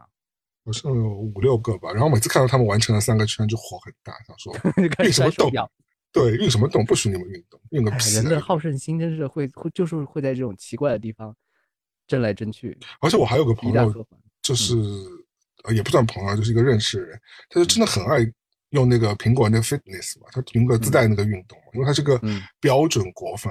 但我觉得他每次都在装逼，然后就每次在完成各种各样不同的运动，我看到就很想翻白眼，他说。做个屁啊！做就是在家里躺着就好了。就是我以前不太喜欢看一个博主叫麻辣小鲜肉的发的视频作品，就觉得可能他太造作了。嗯。但是后来他发了一系列，就是说就是果粉的奇怪举动的小品之后，我又觉得他真是有创意的一个人。你举个例子来，来举个例子，就是他做了一系列，就是说果粉在星巴克的种种举动，嗯，这种很骄傲的打开，说啊，这是我的苹果手表，哎呀，这是我的小 Pad，这是我的，然后旁边路人就觉得他非常疯狂，然后他非常骄傲的，就是他把全家桶所有苹果的设备都全部搬到所谓的星巴克的那个桌子里面，每个设备都用一遍，就很夸张。他这种他这种设计就特别中国对中国烟现场的那种风格。就是演的，就他还演了好几集，所以我觉得他就是一个有想法的。有的，我觉得这种粗粗、比较粗俗的、粗浅的那种果粉就是这个样子，就很疯。但我觉得对我来说啊，我真的几乎才行，对 对，几乎有。我连我连什么就很偏门，什么 Mini Mac 这种我都有，这种就是很诡异的一些产品。你的标志是果粉的标志，就是你手身边没有一台安卓手机和平板设备，你从来没有用过。我呀。我没有呀，但我但我我真的不是国，我就是因为我用了，我觉得这个还是挺好用的，就而且我用习惯了，我就对我就我就那么那么一回事儿。但是我不会说为了装逼去显摆，因为你真的要装逼，果粉它的上限也是很高的嘛。你买了苹果手表，它还有那个 Ultra 的那个贵的那个系列，但后来我想想说，贵的系列不是买不起，但是对我来说没有那个那种需求，因为它是给你去。野外那真正的软件的部分呢？前几天我朋友凭那个 iPhone 就通知他，你的云上的空间已经不够了，要不要使用两百 G 的方案？然后他没办法就学，他说我照片太多了，两百 G 好小。免费的那个等级是五个 G 嘛？我一直以来都是这五个 G。我也是。我就不买，我就硬不买。我也是硬不买，我就和他杠上了。我就想尽各种办法在其他地方备份照片，就不在他的那个云上备份。因为没有底的呀，因为你还要，比如说你还要买什么 Max Studio 啊，什么呃 Mac Pro 啊。对于朋友来说，他他内心是要感谢这个服务的，因为他是一个惯犯，就是这个惯犯打引号的，他太喜欢，太经常丢手机了。嗯，那那可能是需要。他丢手机之后，他的这个由于他云上有备份，他可以很快恢复数据。他内心就是说感谢这个服务，让他的生活没有受到太多影响。首先还要，关键是要感谢你们贵阳人，给他 制造了这样一个云上 贵州，对不对？那个也是国家政策那个给予的那个扶持了，也要谢谢对感谢国家，就感同时也感谢贵贵州人民替我们那个管理好我们的那个视频和影像数据了。他好像要选一个确实在。温度上，或者说不会有那种高低太那个陡幅太多的那些城市，就是可能温度不会过热或者过冷，然后来存储这些大数据。哎，那我想还回到刚刚的那个眼镜的问题啊，就是除了说你说你觉得你第一印象是不太会买它，第二印象你你还有觉得是什么吗？对你来说只给一点。我内心对于 VR 的趋势是一直这这一段时间是比较积极，十年前我是不太看好的。这段时间我觉得它以后会逐渐变成。你不是有买过是不是？我记得我我用过 Pico 啊。嗯。我不是当时就是还给你形容，我戴上 Pico 之后，我觉得我不用去 IMAX 影院看电影了，因为在家里面跟我。就是字节，它收购了一个 VR 的眼镜的公司，是一个比较相对来说比较小众的，对吧？就不是。不是，呃，它数据它销售一般般，没有到那么好。但是由于现在这个这些 VR 公司其实都是在贴钱。补助，以至于你现在买一台 Pico 这样一个 VR 眼镜，大概费用是两千五百块钱不到。嗯，我们价格也可以讨论一下。这个 Pico 就是最新版的 Pico 四 Pro，大概是两千五上下。但是苹果立刻搜 Pico P I C O P I C O，你说那不是它的竞争对手，不应该是 Facebook 收购的那个吗？但 Facebook 的那个很大。哦，那个很贵。那苹果也很，那苹果也很大哦。苹果 Facebook 的都很贵。索尼的那个是不是可以跟玩游戏？啊啊，不对，索尼在 PS 四的时候其实就已经出过了，只是我那时候没买嘛，对吧？但价位都很贵，只有 Pico 这个你可以就是以一个两千多块钱人民币的价格享受一下 VR 的很多设置。虽然它从解析度啊或者它的那种系统程度不会像苹果这么流畅自如，但是它你享受 VR 的等级就看一个。大屏幕的那种电影院的那种感受，你是可以体验得到的。我觉得足够了，足够了。哎，Meta 的那个才三百块，但你这个 Pico 的要卖四百多块，四四百多刀，是不是在是不是是是不是美美国的？哦，其实是策略不一样。呃，对，三百块，三百块就是两千一嘛，然后你这四百多就是将近三千块。他们说，其实从硬件上来说是在在补贴的。PlayStation 是贵一点，PlayStation 是将近五百五。但是苹果这个眼镜目前它标价好像是三千五百美元。对，这个也是很想让我吐槽的一个东西嘛。三千五百美元，你可以买顶配的笔记本了，苹果。对啊，就是我之前买了一个 MacBook Pro 嘛，就是就是真的是生产力工具啊，对啊，就是去年年的，去年年底买的，也就是三千三千多，就就三千五百块吧，就是顶配，好像是一个 T 还是两个 T 的，反正就是我我配置是蛮高的，然后，但我当时已经觉得蛮贵了，两万多块一个笔记本，嗯，你看如果是买那种普通的那种。笔记本，那你买的它肯定是冲着真的是生产力工具，就是工作上、商务上你要用得着的，你才会下决心。但是我最近又在吐槽它太重了，因为我以前都是用 Air 嘛，因为 Air 如果说实话，你不你不需要真的去拿它去剪辑东西的话，其实是还是蛮好用的。对，Pro 就是真的话，我个人建议就带着那个 iPad Mini 就足够了，带一支笔不行啊，我觉得简单的那种交流，打邮件、打邮件什么的，其实你还是用笔记本稍微方便一点。哦，是有那个态度。啪啪啪啪打，或者你配着你的键盘，那配着键盘有太琐碎，对吧？你 iPad 配键盘就很烦，是的，就觉得会会重很 多。踢踢踏踏的这种事情，还不如带个笔记本笔记本至少你还能，反正三千五百美元这样一个价位，可能是苹果公司它在做一个价格锚定的这样一个策略。你想一想哦，北美如果加税的话，那百分之九的税的话，那将近就要快四千块钱了，四千刀了，嗯，将近三万，两万八人民币。它出车策略是一样的，你想特斯拉出那个第一代的那个莲花的那个车，就是顶级，就是以豪车的这样一个配置在出的，嗯，然后经过这么多十几年迭代啊、蜕变啊，就是大概二十多万人民币就可以买一台特斯拉。但特斯拉。的功力跟苹果那真的不是一个级别，特斯拉汽车和苹果也不一样，就是。我只是说策略上可能是有趋同的，就是第一代绝对是就是有钱人在买，或者是商务机构在买，或者测评的那些人在买。是老百姓，我再等几年。但 我觉得我也不要现在把把不要把把话说的太满，结果过两天你看到我已经戴在头上了，在头上给我们录播课。对，还在跟张扬说，哎，嗯，这个片子在这个里面看不错啊，就是那个角度拍的。然后马上给你给你一个截图，你的手手里在空气中画一个圈，然后截过来然后对，下次去国内看你的时候，正还让你专门就是我戴着眼镜让你走走到我的画画面来，对，看见你的眼睛一点点浮出来，哦，这个画面。这个太过瘾，但是真的画不了，因为讲不清楚。但是我我我目前觉得，我目前觉得我可能不会下手，因为我觉得有一点贵，我觉得没必要，四千块可以做很多事情。我们两个其实就别别说你了，我这个人啊，其实也是著名的双标党，就是我们这这样说那样说。但我自己前段时间在倒腾那个 Apple TV 那个盒电视盒子，也是不亦乐乎，因为它里边有很多。Apple TV 是一个很鸡肋的产品啊，我真的让它在我家睡觉了，很真的吗？为什么你跟我说？你跟我说说它到到底哪里好用？它对我最好用的地方，最好用的地方，我就用来看预告片。它只有一个功能哦。它有很多功能啊。那你的 Smart 做不到这件事情吗？你的那些做不到。这就这就是体验上的不同，就像我我们前头我就有呼应上了，就是说片子还是这些片子，我在笔记本上也能也可以看，我在 iPad 上也可以看，我在手机上也可以看。但是由于我在这个 Apple TV 这个盒子上电视上看的话，我就手里。拿着遥控器，然后再看它那个流畅度、那个清晰感，嗯，那个顺滑的那种感受，那个你真的是就是拿着一个遥控器点开一个电影的那种，就沉进去的那个界面切换的感受，哦，就是和在笔记本上不一样。我知道了，就是其实呃，可能也是跟就是两地使用习惯不一样，因为我现在不是，我现在电电视是一台。六十五寸的索尼嘛，然后呢，它也是安卓的 Smart TV 嘛，就是它是有一些就是自带那些所谓 App，那些 App 都是就可以这样自动去连到，比如说 Disney Plus 啊、Netflix 啊那些基本都有，呃 YouTube 都有。所以呢，其实我主要我主要看的几个主流，包括它可以直接帮你连到 Apple TV。就那个 Apple TV 的 Apple TV，而不是那个盒子啊，所以我也有盒子嘛。我现在就吐槽那个盒子，我觉得没那么大用处嘛。所以呢，我一般日常的情况之下，我要看的所有的呃流媒体软软件，其实上面都有。那如果你说的所谓的预告片，我可能就直接会点开 YouTube，而且因为我也是 YouTube 的至尊会员，我想点个题，那个盒子的智能的地方，但是对于你来说可能没有多大用啊。你说嘛，看我怎么反驳到。嘛。嗯，它可以识别到你电视机。我的电视机是一个国产品牌，一个就现在已经这个公司已经不知道在哪了一个一个国产品牌的一个老老的电视机。这个盒子是贾老板的吧？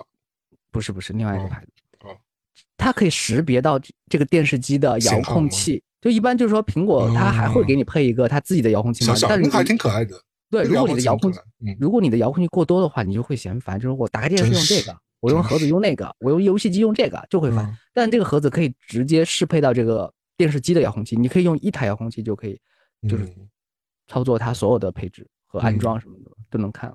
我觉得这个再加上它可以外挂上我们这边的各种云盘，我们云盘里面的电影就可以在那边直接看。对我这个我我我相信，因为就所以就使用的场景不太一样嘛。因为在北美，如第一，你可能在北美的 Apple 商店里，你是可能用不到国内的一些主流云盘的，它是甚至没有这个软件可以下载，因为它不在这个市场里提供。对，因为毕竟有一些版权的问题了。而且我找到里边一个 APP，就是它专门播放那个就是一些 CBS 啊、NBS、NB 一些老牌的那种电视网。在五六十年代播出的那些各种各种类别的节目，上次上次跟我说过这个对吧？对，麦瑟尔夫人那个年代看的电视，我在这边可以就看他这个轮流播，因为由于这个资源太老了，所以他们肯定就免费放到网上，随便你看嘛。我就看那些黑白，但不是不是很认真的看，就随便看一下。另外，我觉得它积累是因为我为我我后来买了 Mac Mini 就接了电视。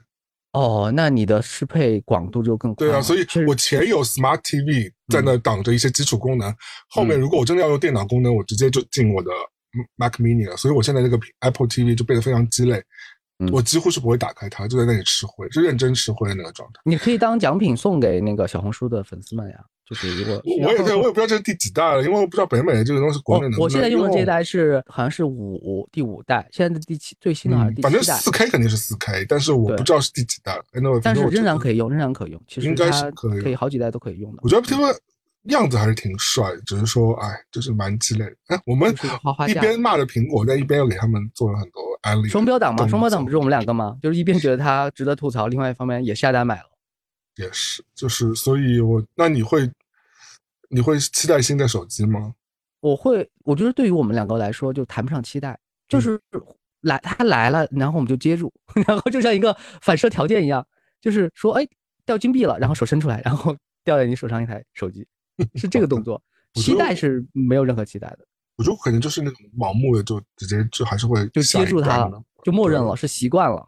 嗯，我觉得是这样。苹果用户，我们是算半果粉吧，就是又有有一点。嫌它这样那样，然后另外一方面还是在一直在用，嗯，又嫌又爱的感觉。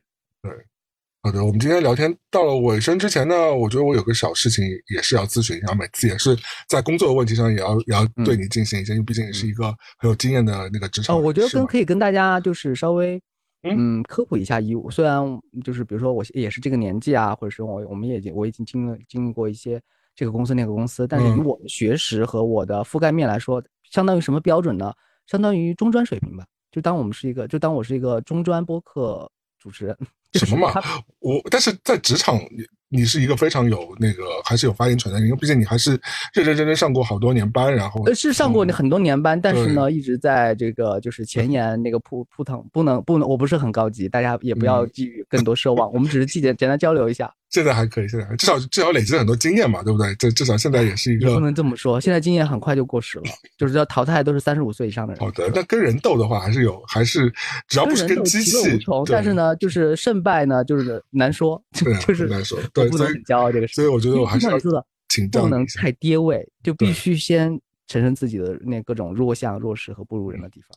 好了好了，不要加很多前提了，就反正我就认定你是一个职场达人了，就可以聊聊，可以聊聊。对对对，我就认真问问你一些问题。呃，在几年前，你喜欢的那个 Ronnie Chan 他出过一个专场吧？他第一个专场应该是，嗯，他当中有讲过说。他讲为什么不让中国人、让亚洲人去做总美国总统，对不对？嗯嗯嗯。他他就一直在吐槽这个事情。他就说我们又没有什么种族问题啊，又没有什么，我们唯一想做的事情是 make it work，就是让他起作用，让它让它可以运转让它可以有有效，可以把这个事情给做成。我们不会考虑其他问题的，我们不会管任何问题。我觉得在我，特别是在这个国际的大环境的工作职场的这个。氛围之下，我越来越觉得是我的东亚人的这一层是很强烈占主导，就是我的目标。我们在对外介绍自己的时候，都有一个制式的说辞嘛，叫我们是一个勤劳的民族。嗯，骨子里边是一直就是说的不好听点，就是有点命苦。我觉得这个大东亚都这样，我觉得大东亚其实都这样，日本啊、韩国其实也也也也是。东南亚就稍微差一点。嗯，对。现在有个说法就是叫自我剥削，就是我要向内去挖好多生产力，然后呢，来来应付外面的那种条件。最近有个梗图，不知道你有没有印象？嗯，就是就是说那那个那句话就是要像极了我和我的领导。那下面一张图呢是《西游记》里面的一个一张截图，嗯，就是其中一个什么黄毛怪就对着他的那个奔奔波霸就就说，嗯，你给我先出去把唐僧和那个孙悟空杀掉。然后下面那个镜头就有那个小妖怪说，我吗？然后是我我可以做这种这种事情吗？就是我只是一个小妖怪，你给我布置这个任务就让我把唐僧和孙悟空干掉。嗯，然后现在就是说现在好多我们会就是头顶上会接接过来很多。看似不可能完成的任务，但是就有些人还真的就接住了。我觉得这是目前那你你刚刚那个梗图直接反映了，就是有时候我们也呃也不太会去质疑上司给我们要求，就是那我们咬着牙就去把它做完了，对吧？对，内心内心会觉得它很荒谬，但还是接住了，还会至少把把话把它接住。这个相对的就是老外，如果他们会觉得这个东西是有问题的话，就直接拒绝你。所以我经常会碰到有时候合作的老外，就是说你明明觉得这个事情。我跟你的目的啊，就有时候我就甚至会推心置腹的跟他说，哎，这个东西实际是什么样的，哥们儿，就其实很简单，就是不要想太多，我们就把这个事儿给做了，把这钱给赚了就行了，就那么简单一件事儿。他不要，他们很多时候就要追求那种虚无的形式感，可能也是他们整个社会机制保护他们保护的太好，或者是他们内心的所谓骄傲心太重，就导致说他们感觉有种。打引号的不吃嗟来之食的感觉，就是老子就是要吃金饲料，你今天给老子凑合一点，老子都一口不碰，老子宁可饿死这种感觉。当然，这种气节我是欣赏的，我是欣赏，我觉得人是要有气节的。但有工作又不是大家争口气这种感觉，对吧？就是没必要，又不是不是不是这种大是大非。我我的判断是这样的啊，我有个判断，呃，不知道准不准，就是只能当成我个人的见解。请说，老外或者是养成了老外的那些。打引号的毛病的那些人，嗯，内心会觉得，其实他们一直在拒绝和生活短兵相接。嗯，我觉得有不会直接和你就是干上，或者是说死，就是要做一个什么事情，我就嗯，我要预约一下，我我才能让这个事情推推进。我你不能直接找我，就说就是这个事情，我要先打好招呼，甚至半年前就打好招呼，或者我我要看一下我的行程，我是可能我问他呃，就是哪天有没有空的时候，他要他不会马上给你一个反应有空没空，他说我先看一下我的行程表。我觉得这个这种商量就是要判断它它存在合理性，我绝对相信它存在合理性，它会让一些事情相对的比较顺，就是顺理成章，或者是有理有有理有据一点。我我觉得哪样分情况，真的分情况。就是我我我同意有些情况是要哪样，就是我看一下我是因为你可能就是你觉得不想答应的那么快，或者你想有一些。甚至是你谈判的一些资本啊，你可以用这个来巩巩固一下。我觉得这是我是可以理解。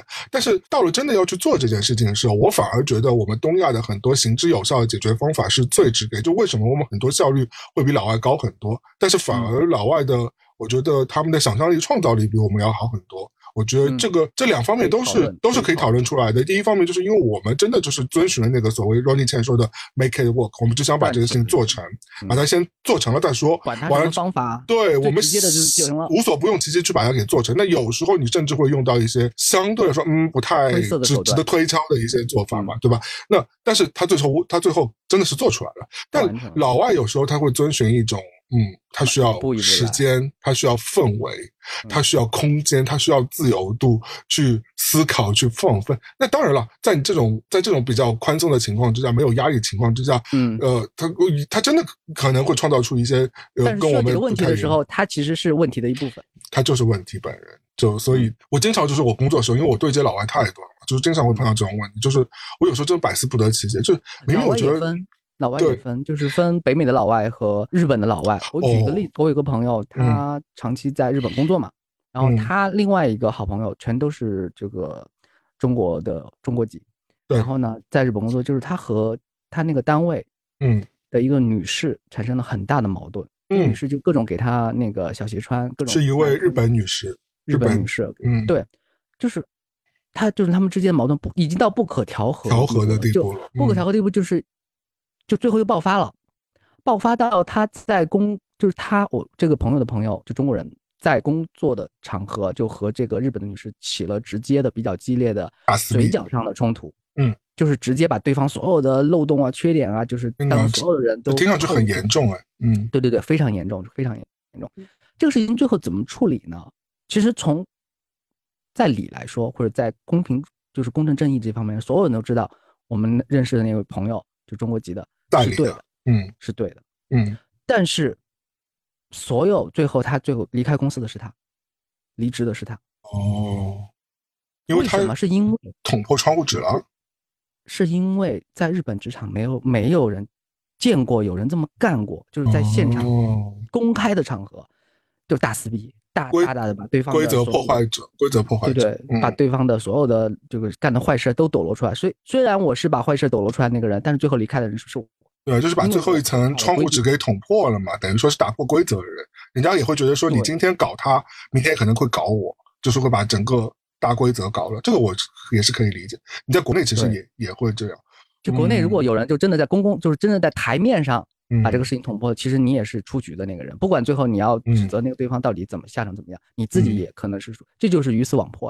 嗯，我其实可以把这个问题再上升一点，因为你刚刚讲的还是东亚两国两个国家之间人发生问题嘛。因为我其实我针对的其实还是东西，因为我觉得东亚整体来说对我来说还是接近。虽然日本人跟他跟日本人对接也是很累，也有方法论嘛，也有方法，也蛮累的，因为日本人真的 非常的龟毛。刻板。如果如果大家懂“龟毛”这个词啊，就真的挺龟毛。但是日本人，呃，一旦做了，他还是会认认真真做。你做好了之后，那就一直很好了。他会把这个事情做完的。但是我觉得，我我要上升的这个点是在于说，我我哪怕觉得，哪怕是北美，我至少至少是范围再缩小一点，我觉得是，呃，美国东岸。纽约 这附近的这这一批就是比较有对，就是相对来说比较，因为西岸就是一个非常比较放飞心情、好莱坞啊那些的那个地方，那东岸相对来说是金融啊、经济的比较大企业比较多的地方，所以东岸其实跟我们东亚是有点像的，蛮卷的，说实话。那就是我觉得，我我觉得拿美国东岸啊和东亚啊，反而去跟欧洲对接的话，你就会真的觉得。要疯了，因为欧洲真的非常的难对接，真的非常难对接，就是真的是很多隐性的规则你看不到，它不会写在合同里边，它不会写在那个一些条款当中。但是由于如果你知道那些欧洲文化的话，你可能觉得这部分就被破。我觉得很多时候他们还是沉浸在他们还在那个世界顶端的荣光当中，荣光当中。对，并且他你发现没有，他们会把这些规矩藏起来，就说这个规矩只有。我们懂行的人，内部的人知道，外面就是你，只要你捅破它之后，我就会瞧不起你。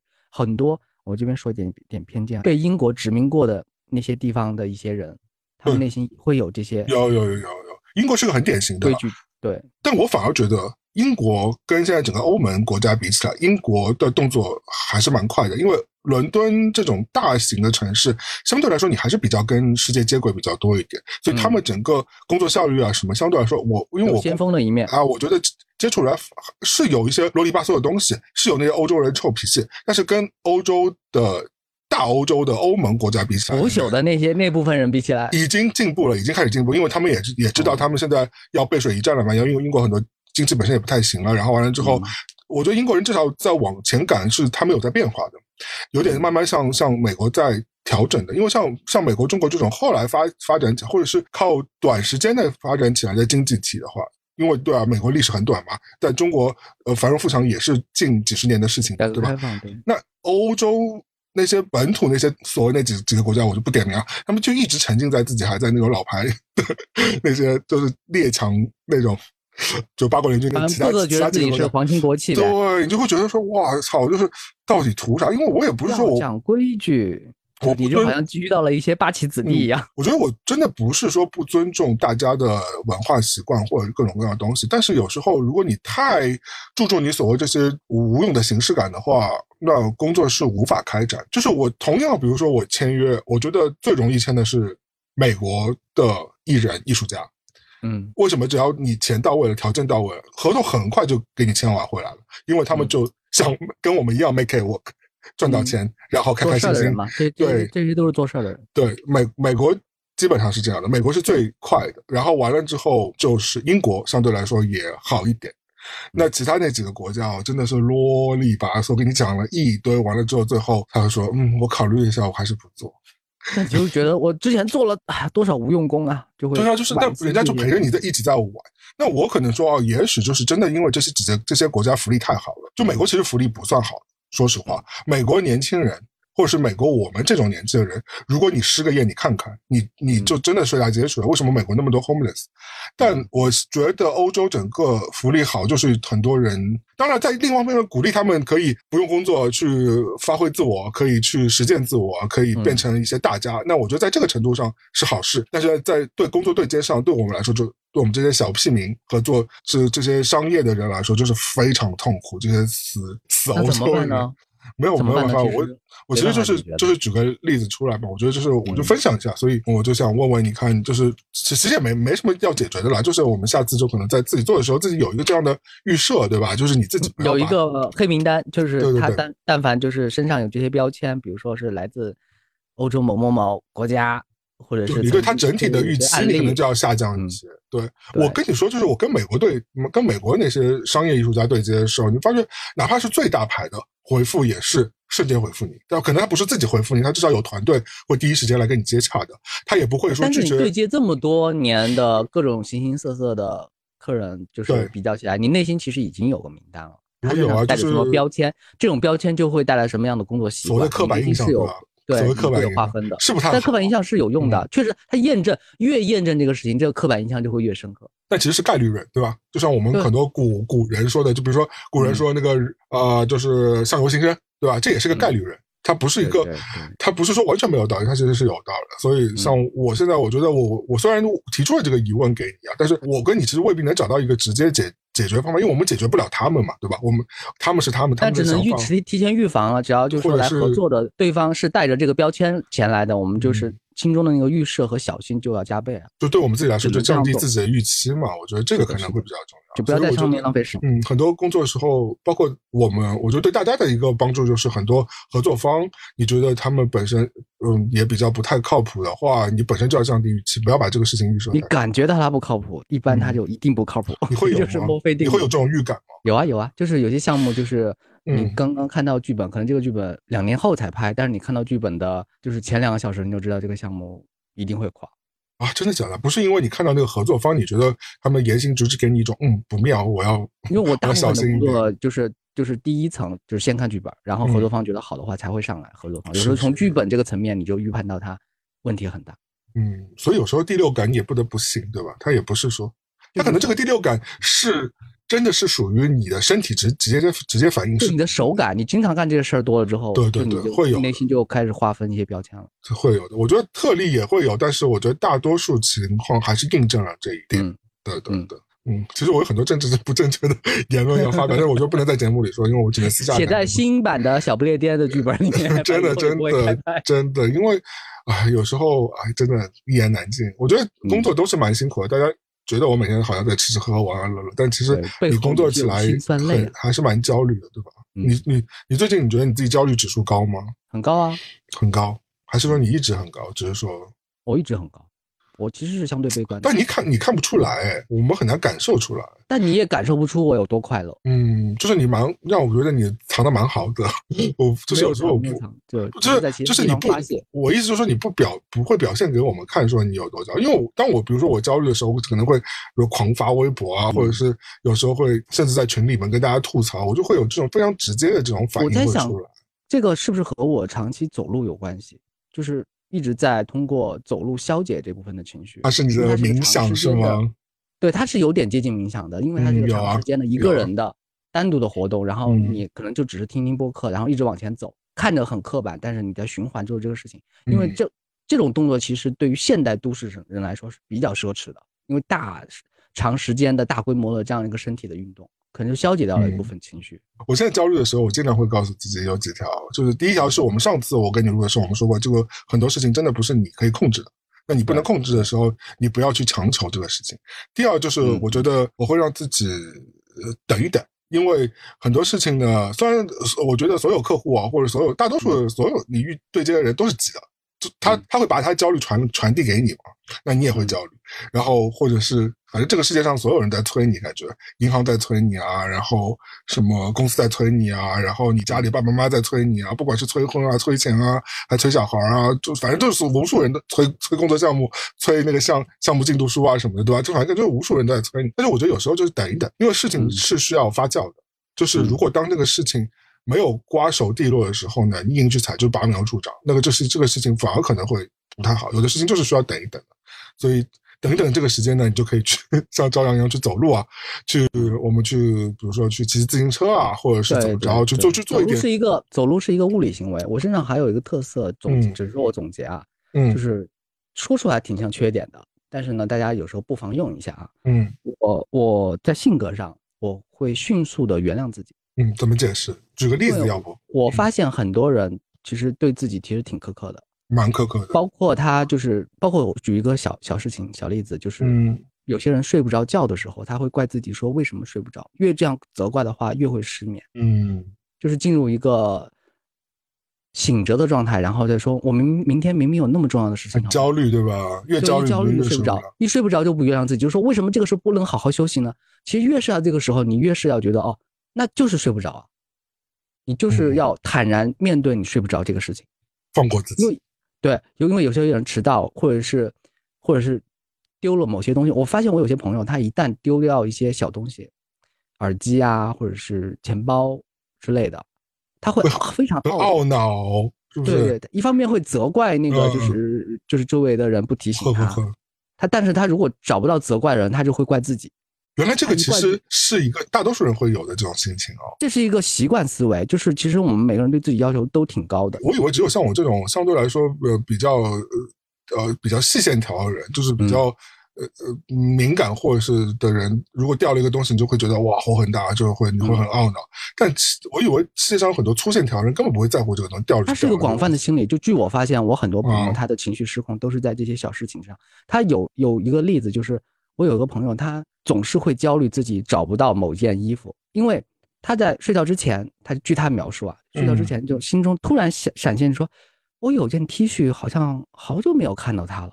我也有这种情况。这个时候，他就要打开打开衣柜，要翻出来找出来。对其实那个衣服其实确实不知道放在哪个角落，确实你马上要找的话也没有那么容易找。但是当下他如果不找到的话，他整个人很不爽，要对，很不爽，会他没办法在这个节点放过自己。嗯，而跑到这个事情跑到我身上的时候，我就说先睡觉，明天再说。这个衣服找不到不会死，虽然很漂亮，我很珍视它，我很希望它重新出现。长长容易，做做难啊。对吧？对对，如果对于那种心情的人来说，其实是这个需要训练的，需要训练的。我也是训练了好久，才让自己变成这个德行。说出来分享给大家是很好的，因为我觉得很多人可能就像我一样，我我你今天不说，我都会觉得，哎，是不是只有我有这种情况？或者是我觉得很多人这种情况会比较少见，但后来发觉这其实是个蛮常见的状况。我相信大家听到这个播客都会想下留言，就说我也突然内心也会有这些，嗯。小疑惑，或者我觉得是不是这样的一个事情，表面看上去是一件衣服或者是一个小东西，但其实是反映出你在。其他地方的，或者是你在家中啊，或者在公司当中受到这个压力的，是的，排的太多，你就对自己的要求也很高。对你以为你自己的这些小包啊、小小钥匙啊和你的小衣服啊，是你生活当中唯一你没 maybe 可以主动掌控的东西，但是你也没把这个东西掌控好，那就更别说那些你不无法掌控的工作项目啊，或者是爸爸妈妈啊，或者小孩啊那些东西，亲戚朋友啊，那你就会觉得哇，我那我的人生就是一团。